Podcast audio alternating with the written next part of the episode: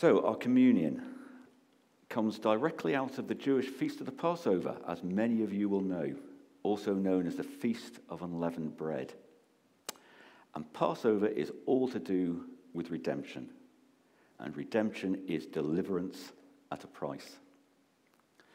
And one of the first great redemptive acts of God that's recorded in the Scriptures, of course, was the redemption and deliverance of the people of Israel from bondage in Egypt to the Promised Land. And God himself spoke to them, or he spoke to Moses and said, "I will redeem you, Israel, with an outstretched arm and with great judgment." So redemption was right at the heart of the gospel from the start. And of course, many of us know the story. God redeemed Israel with mighty acts, the plagues, and ultimately the death of the Egyptian firstborn. Israel being protected by the blood of the lamb. Do you remember they sacrificed the lamb on the night that the angel of death passed through Egypt, put the blood on the lintels of the doorway, and they were protected. And similarly, we have been saved by the blood of the Lamb of Jesus. John the Apostle said, one of his first words to Jesus in public, "Behold the Lamb of God, who takes away the sins of the world." And just as the Passover for the Jewish people was a time of remembrance and gratitude for their redemption, exactly the same for our communion here tonight.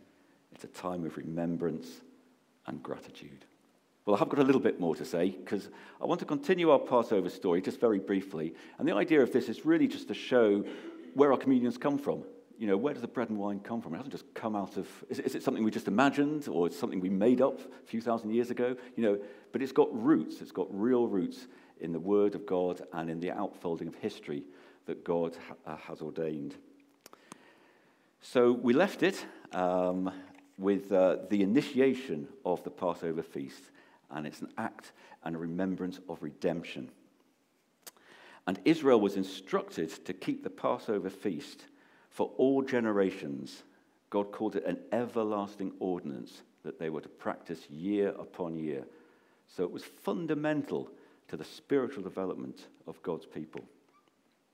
Now, it wasn't always kept, as we know from our history in the Bible. Israel strayed on many occasions. But under Hezekiah in the 8th century BC, there was a marvelous reinstitution. It's told in a whole chapter in 2 Chronicles. Explains how Hezekiah, when he brought in his reforms after the reign of some wicked kings, he brought reforms, he restored temple worship, and one of the first things they did was to reinstitute the Passover. And they celebrated it for 7 days as God had instructed, and it was a marvelous time of celebration. 2 Chronicles 30, read it. And again, we're told that after the exile from Babylon, when some of the exiles came back, this is in the 6th century, around about 516 BC, the temple had just been rebuilt, and one of the first things they did was to have the Passover meal. They reinstituted the Passover. It was central to Israel, their remembrance of what God had done for them. And from that time onwards, although we're not told, I'm pretty sure it was kept nearly yearly. And certainly by the time of Jesus, as a young man, as a boy growing up in a devout Jewish family, he too would have celebrated Passover annually. People would have gone up to Jerusalem. We know it was a great time of people coming from all over the land and focusing in on Jerusalem. And of course, when Jesus started his ministry with his disciples, he would have celebrated Passover. His 3-year ministry, by the time we get to the final 3rd year, he'd have celebrated Passover at least twice, intimately, with his disciples. And so we come to his last supper, his last Passover meal. And this, in some ways, was like any other Passover. There was the lamb, there was the order, there was the ritual that had been instituted down centuries. But this Passover would be very, very different, because Jesus invested a whole new significance into the bread and the wine that they were going to drink. And so with that, we turn to Luke 22, and these are all familiar words. Do follow it if you want to.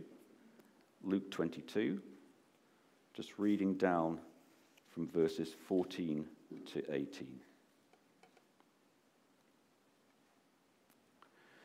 When the hour had come, he, Jesus, sat down, and the 12 apostles with him. Then he said to them, with fervent desire, I have desired to eat this Passover with you before I suffer. For I say to you, I will no longer eat of it until it is fulfilled in the kingdom of God. Then he took the cup and gave thanks and said, Take this and divide it among yourselves. For I say to you, I will not drink of the fruit of the vine until the kingdom of God comes. Now we'll just stop there for a little explanation, because there are actually two cups in this little bit from Luke. This is the first cup. And the ritual was, or the order was, that there were usually four cups in the Jewish Passover. Each had a name. There was a cup of sanctification, there was a cup of plagues, there was a cup of redemption, and there was a cup of praise. And two would be taken before the meal, and two would be taken after. So Jesus, when he took the cup in verse 17, this was one of the first cups. Presumably it would have been the cup of sanctification. And that he shared with his disciples. And then comes the significant bits. Verse 19. He took bread, gave thanks, and broke it, and gave it to them, saying, This is my body, which is given for you. Do this in remembrance of me. Now, I was going to bring a matzah in, completely forgot. But of course, although we've got bread, what they would have had would be unleavened bread, bread without leaven, like a matzah.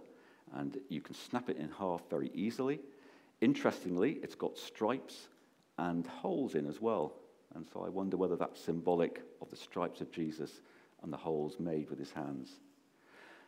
It doesn't matter what it is. Bread is fine because it's an act of remembrance. But it's remembering that the bread that we eat is a remembrance, Jesus said, of the body that was given for you. And then we look at the next verse, verse 20. Likewise, he also took the cup after supper, saying, This cup is the new covenant in my blood, which is shed for you. So do you remember the third cup after the meal? The third cup was the cup of redemption.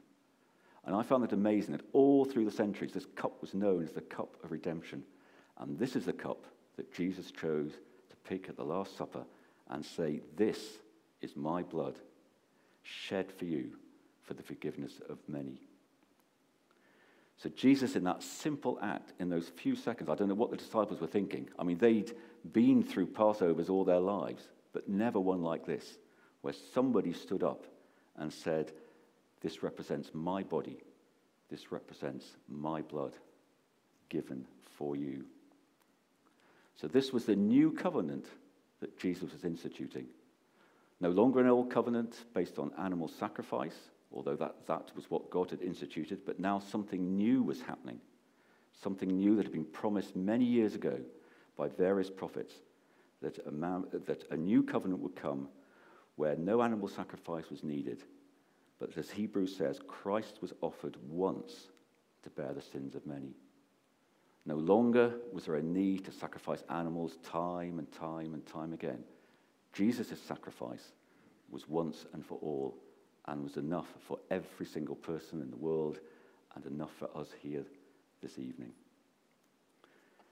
So we come to our communion service. So I hope that's given you a flavour where it's come from. It's a rich history that we celebrate here. We've just taken small elements of the whole Feast of the Passover, but that's enough because it's an act of remembrance and it's an act of gratitude. So the way I thought we'd do this is very simply just come up as you are. I'm not going to dictate which order. You're all adults. We're not going to bump and crash into each other. But take the bread, take the wine together. Go back to your seats, eat the bread when you're sitting down, and then commune privately with the Lord, whatever you want, and then we'll take the wine together, or the drink together. Okay. So probably the first row comes up, and then we just build back from that. Amen. Yeah. Well, we're going to continue in an attitude of prayer. Because part of communion is fellowship together. That was part of the original idea of having a feast, getting people together in sort of joyous remembrance. We're going to continue that idea of fellowship by breaking down into small groups, not discussion groups this time, but praying for each other. And I'd like you to break down into groups of no more than 4 or 5. The reason being is that that'll just give enough time for people to say if there's any situation they'd like to pray for, or maybe they just want to give thanks, or there's somebody or some situation they would like prayer for. This is an opportunity to do that just in the intimacy of a small group. And we'll do this for about 15 minutes. So you have to discipline yourselves a bit because it's very easy to talk, but do get down to prayer, because prayer is the stuff that does the business. And it may be you just want to give thanks. You haven't got anything specific to pray about. Well, that's fine. Then we can give thanks in a small group as well. So just where you are, no more than 4 or 5, break down into groups, and then I'll bring us back at about 7:20. So we're going to gather together in a minute or so, so just sort of start winding down your prayers. So we've remembered about redemption, we've recalled God's great redemptive act with Israel, and we've recalled how our redemption has come out of that, and that we're to remember with gratitude what the Lord has done. So I think we've done that this evening, and use that to take away with you that the Lord is always with us. He will never leave us nor forsake us. He has taken us this far, and He will continue to take us as far as He has planned for us. Our times are in His hands, the psalmist says, and they very much are. So, Lord, we thank You again for what You've done. Thank You for this time together, Father. May it have been pleasing to Your eyes and to Your ears. And now, Father, strengthen us for the week ahead, we pray. And may the Lord bless us and keep us. May the Lord make His face to shine upon us and be gracious to us. The Lord lift up His face upon us and give us peace. In Jesus' name, amen.